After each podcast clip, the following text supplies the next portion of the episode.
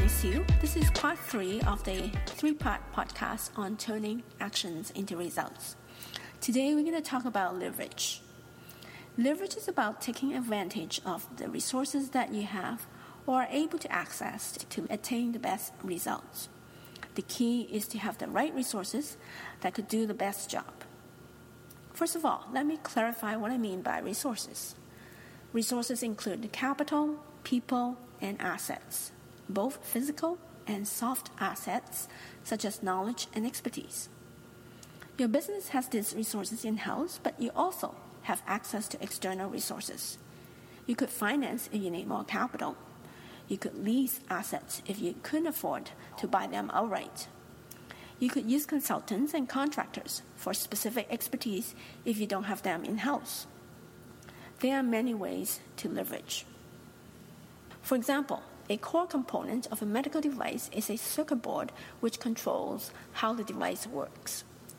Instead of manufacturing the circuit board in house, the company may choose to outsource the work to a third party, an electronic manufacturing services provider.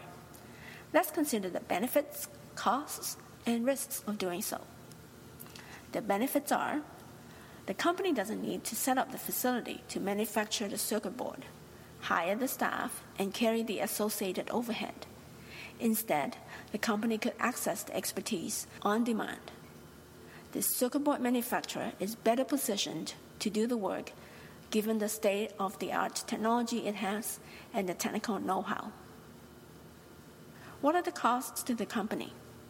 They include fees paid to that circuit board manufacturer, costs of internal employees who work directly with the manufacturer, and costs for managing that relationship. How about risks? They are potential additional lead time involved in sharing the design concept with an external partner, and the needed cycle time for refinement. There's the risk that the circuit board manufacturer fails to deliver quality products. There's also the risk of gaps in communication and coordination that could cause delays and unanticipated costs.